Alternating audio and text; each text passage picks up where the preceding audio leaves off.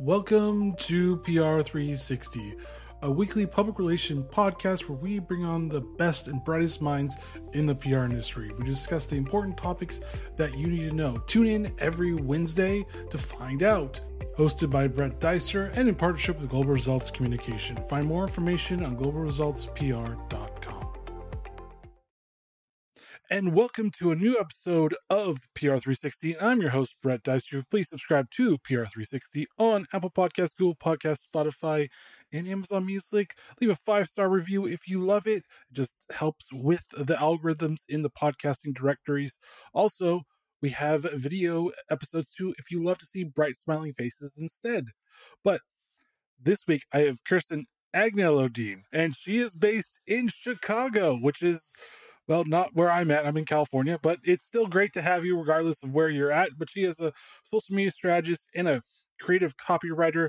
She actually works for Upwork, which is a pretty big online site for a lot of freelancers to get their work or to showcase their work or to find work in any way. She's also been a social media strategist for Liquid Thread.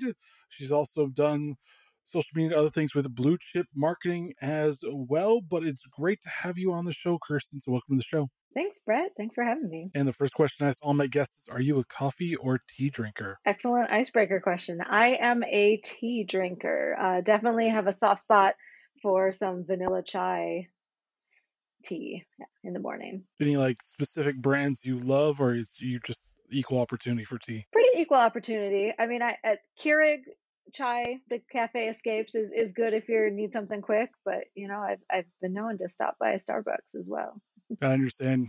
Keurig during the week is probably my main too, just because it's easy to get get it done. Yep. but I gave a brief summarization of your expertise. Can you give our audience a little bit more about what you do? Absolutely. Yeah, uh, you nailed the basics. So I'm a social media strategist, creative copywriter. I got my start back in the day when social media for business became a thing. So remember all the way back in 2009 when Facebook for Business debuted? Uh, that was me. I was there. So was working at a tiny wedding boutique shop and running their blog and helping with e-commerce and then dove into social media and just really fell in love with it. And from there, I worked my way through a bunch of different agencies and got to work on some really awesome brands, everything from Beam Suntory and some liquor brands. Uh, that's where I got addicted to uh, Hibiki, a Japanese whiskey. Uh, also did some stuff for Lego Duplo and then tons of just different clients in all sorts of industries, uh, you know, B2B, B2C, pharma, small, big, uh, and then ended up in staffing for a little bit. And that's what drew me to Upwork, where I've been their social media manager for three years now. Nice. Okay. You, you said Japanese whiskey. I'm like, wait, what? Like I've never heard of Japanese whiskey. Right? I've heard of everywhere else in mostly the western part of the world, but never Japanese whiskey. You should give it a try. There, there's tons of it, and it's very good. All right, I will take your recommendation and find some, just because you said so. but we're talking about freelancing because the past few years, it seems like freelancing has been more of a really what business has been looking for now. Most people have been working from home and everything. So, how can freelancers basically show off their expertise on social media? Because it seems like that's another way of doing it, whether you LinkedIn, Twitter, Instagram, or whatever.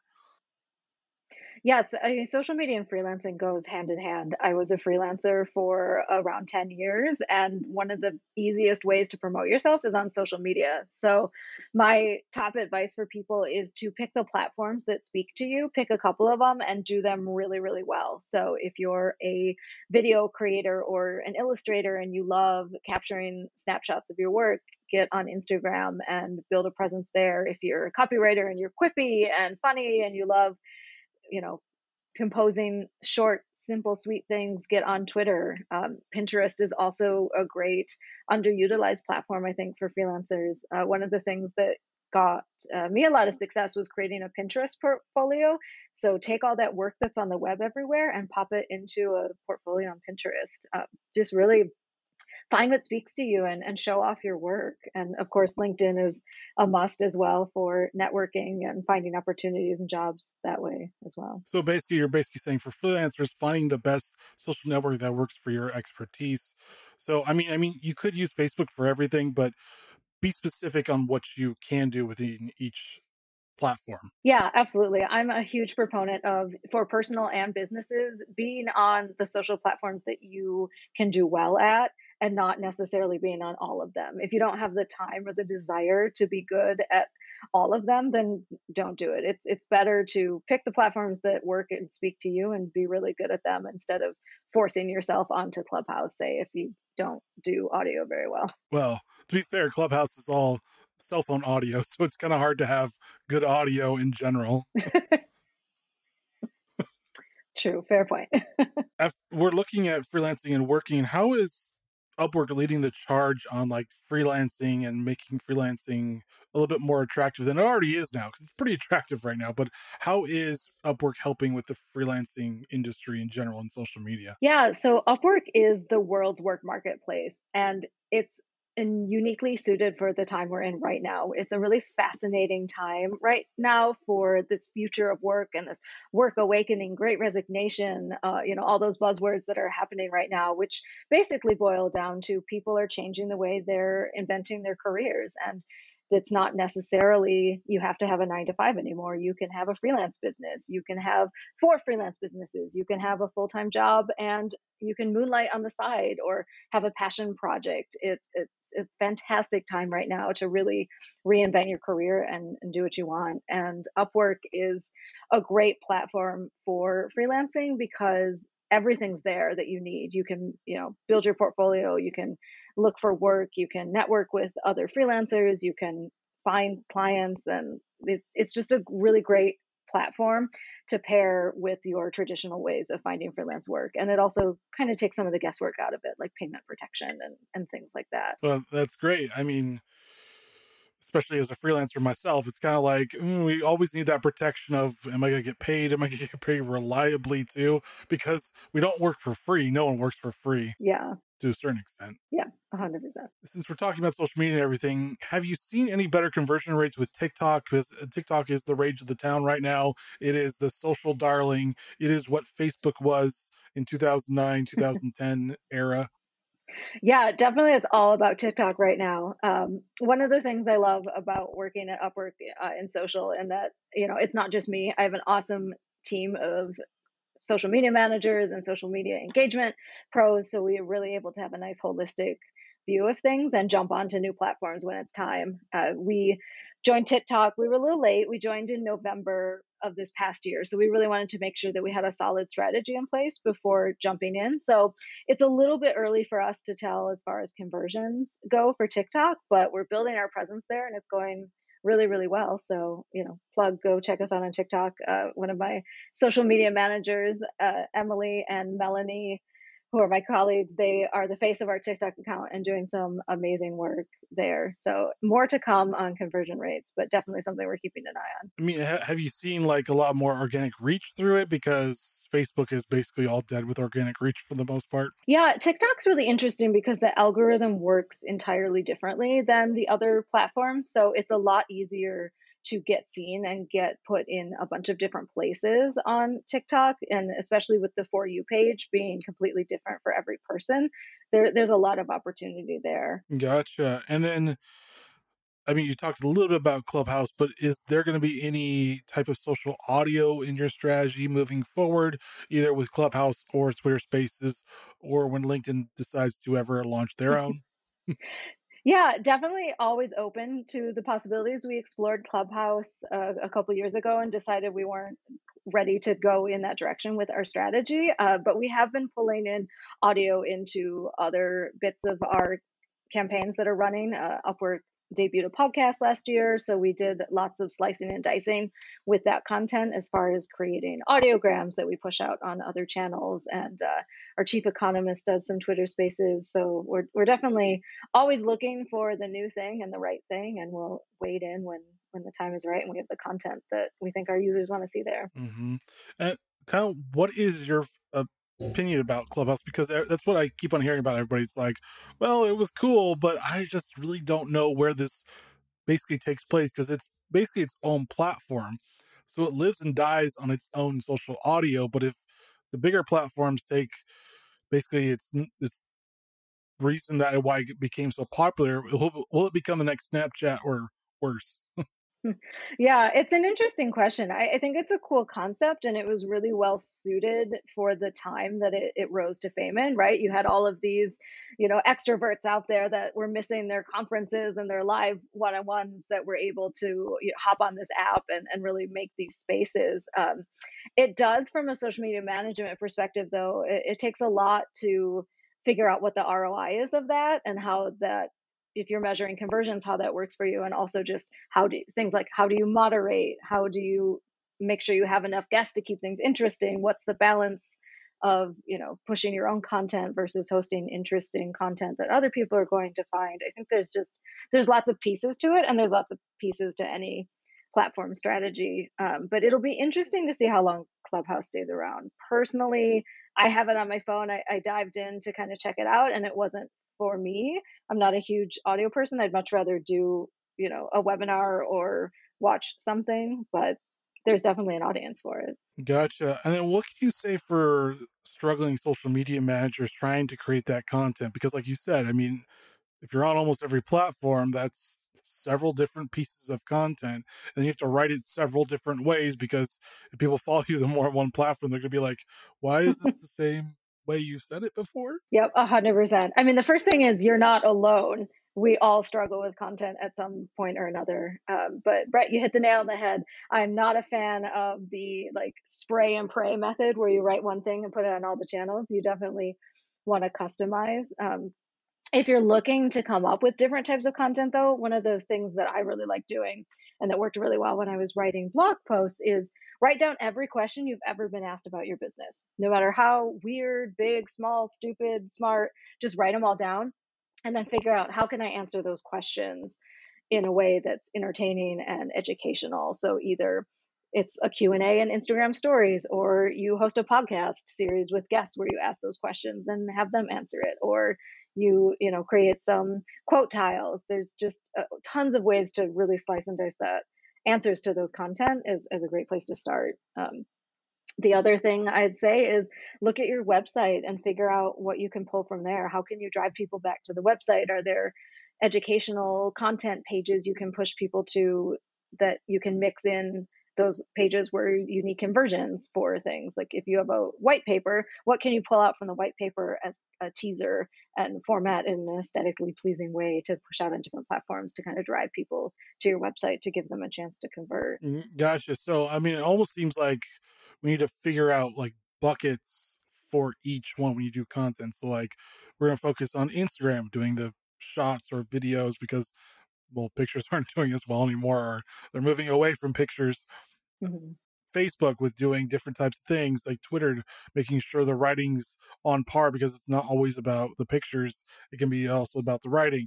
So is it that going to be kind of way where you have to like get a mindset for like one day on just figuring out the content for Instagram, and then another day Twitter, and then so on and so forth. Yeah, that's definitely one way to do it. I, I, think too that way it's also looking at your target audiences. They're not necessarily going to be the same on every platform. So, for instance, for Upwork, the majority of our audience on Facebook are our freelancers and independent talent. So we try to curate content more in that direction. Whereas on LinkedIn, we have a mix of uh, employees and team members and investors and clients looking for things. So then we tailor content more in that direction as well. And of course, Instagram kind of lends itself a little more creatively. So we try to do different things there.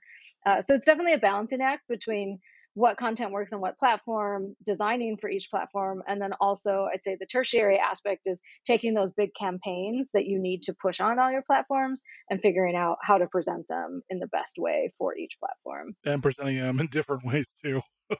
yeah. so what are some features that you would like to see social media companies or platforms push out or implement in 2022? Mm-hmm. This is a great question. Um, I am pro team edit button on Twitter.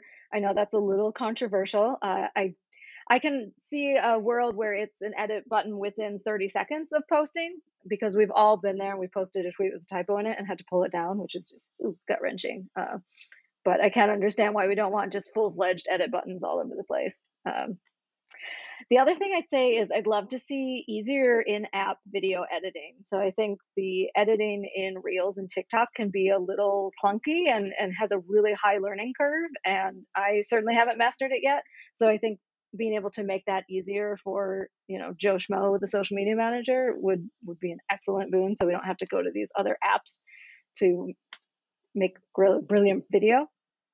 And then uh, another thing that isn't very sexy, but I'd love to see easier ways to uh, be inclusive on the platform. So adding alt text for, for instance is not easy on all the platforms. They all have different character limits. They're all in different places. None of it's automatic. And I think, you know, we really have to be mindful of the viewers that don't view things the way we do. And some people need that alt text. And if the platforms can make that easier for us as social media managers to put out there, that would be. I mean, hey, brilliant. sometimes the most unsexy things are the most important things. yes. But I mean, with all this going on, what do you see the future going with social media? Because I see just video, but I'm like, video's gonna get old after a while. Are we just gonna go into the metaverse? Are we all just never gonna be here in the real world anymore? Are we all going to be walking around like Ready Player One with like our virtual world, and that's all we care about? yeah, I mean that uh, it's interesting, and one of the things I love and hate the most about social media is that it's constantly iterating and it's constantly changing. And you know, I don't. I don't predict a world where that's all we are or in the metaverse all the time, but I think that will definitely play a piece in strategies going forward. I, I'm also an old soul at heart, though, so I think there's always going to be a place for those photos and static imagery and, and things like that in the world. Like that's not going away, and you're, you're not going to need to get rid of photographers or anything. So I think it's going to be a mix in the future of all the things. And what do you think about Web 3.0 or Web 3? Because that's all the rage on just about every marketing podcast that I've listened to is that they're constantly talking about it because either they want it or it's coming or they really want it to come or whatever it is. Do you see aspects aspects of it actually being implemented or are you seeing this as a shot to the moon this is kind of really crazy right now? You know, that's another good question. And I unfortunately don't think I'm educated enough to get, give a stab about it. But I, I think, like with all things, we're, we're moving forward and aspects of it are going to piece into our daily lives. And ultimately, then you flip over and, and you're like, oh, wait, this happened. Like, I don't, I doubt that the web 1.0 was like, yes, 2.0 is happening on this date. And then it just happened and we all adjusted, right? True. I mean, I, I see NFTs trying to make it work, or they're trying to make it work in NFTs through Twitter. I don't know if Facebook's Facebook's been trying to do it, but they've well, Meta, fine, Meta has been trying to do it, but they've not been doing it very well. So I think, and I could be wrong about this, but the community part about it for marketing seems to be the best shot for Web 3.0 to actually work right now. What do you think about the community marketing or the, I guess the spotlight on community marketing is probably the best way of saying it right now. Yeah, I mean, community is always, especially for social, at, at, the front and center of everything, right? You're building a community, you're building that space where you can talk to other people, converse with other people. It's it's a conversation. So I, I think you're spot on there. All right, and with with the static, do you think live streaming is going to have a bigger impact in the future? I know live streaming has been around for a little while, but it doesn't seem to have the full impact quite yet. We're going to see more like live streaming product announcements, live streaming like new implement new implementations or features in Upwork, and we're going to see that type of thing where products are more about live streaming and less about the physical. Yeah, absolutely. I think especially as you know the the Twitch generation gets further and further into the workforce they, they grew up that way and, and i love what uh, you know the instagram CEO is doing where he talks about the products on Instagram. It's like, here's what's happening. So I absolutely see more and more of that coming into play and, and definitely something that our social team's excited about uh, being more transparent with things like that on Upwork for sure. So you're gonna see like less of just major like product announcements where you have to like rent out like a arena or whatever. You're going to see more of those incremental, like, here's what we're doing, here's our roadmap, or here's our six month halfway roadmap, or whatever. You see more of that where you can get more people involved and they don't have to actually fly anywhere. yeah. And I think as companies keep constantly iterating faster and faster, right? Like, you can't wait a year and have a big conference reveal unless you're Apple, you know. So these our, our smaller brands are going to absolutely embrace more of that transparency and, and constant iteration. All right. And fun question for you.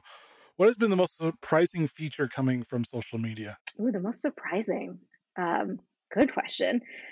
You know, I found it fascinating the way short video has come back around. So I was a big fan of Vine back in the day and was uh, a little sad when it went away. And then over the last, like, it's a year and a half, it's been fascinating to watch the reels and the TikTok of the world explode in that, you know, short video coming back around. Uh, I think is fun, but elevated, right? You know, no one was editing super tightly editing their six second Vine the way they are their their TikTok videos. Um, the other thing I've really liked is again kind of this like full circleness of of how Instagram's evolved too. So you know like back in the day we used to be posting pictures of our dessert with the lo-fi filter and the little fancy frames and things like that and and we've kind of come back around to this more authentic experience but with a little bit of polish on it and so i think it's been surprising to see that happening across all of the different channels and the way they're iterating. All right. Any final thoughts for listeners? Uh, just thanks for listening. And, you know, I'm always happy to talk social and I'm, I'm glad that you had me on. And, uh, you know, if you're a social media manager and want to talk social, hit me up on, on Twitter. I'm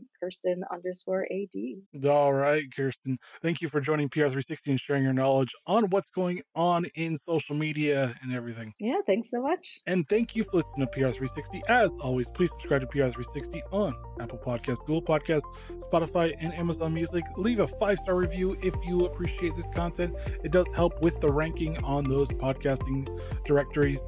And as always, subscribe to YouTube and listen and watch these video podcasts as well. But join us next week as we talk to another great thought leader in the PR industry. All right, guys, stay safe, get to understanding social media a lot better, and get your content really good. And see you next week. Later.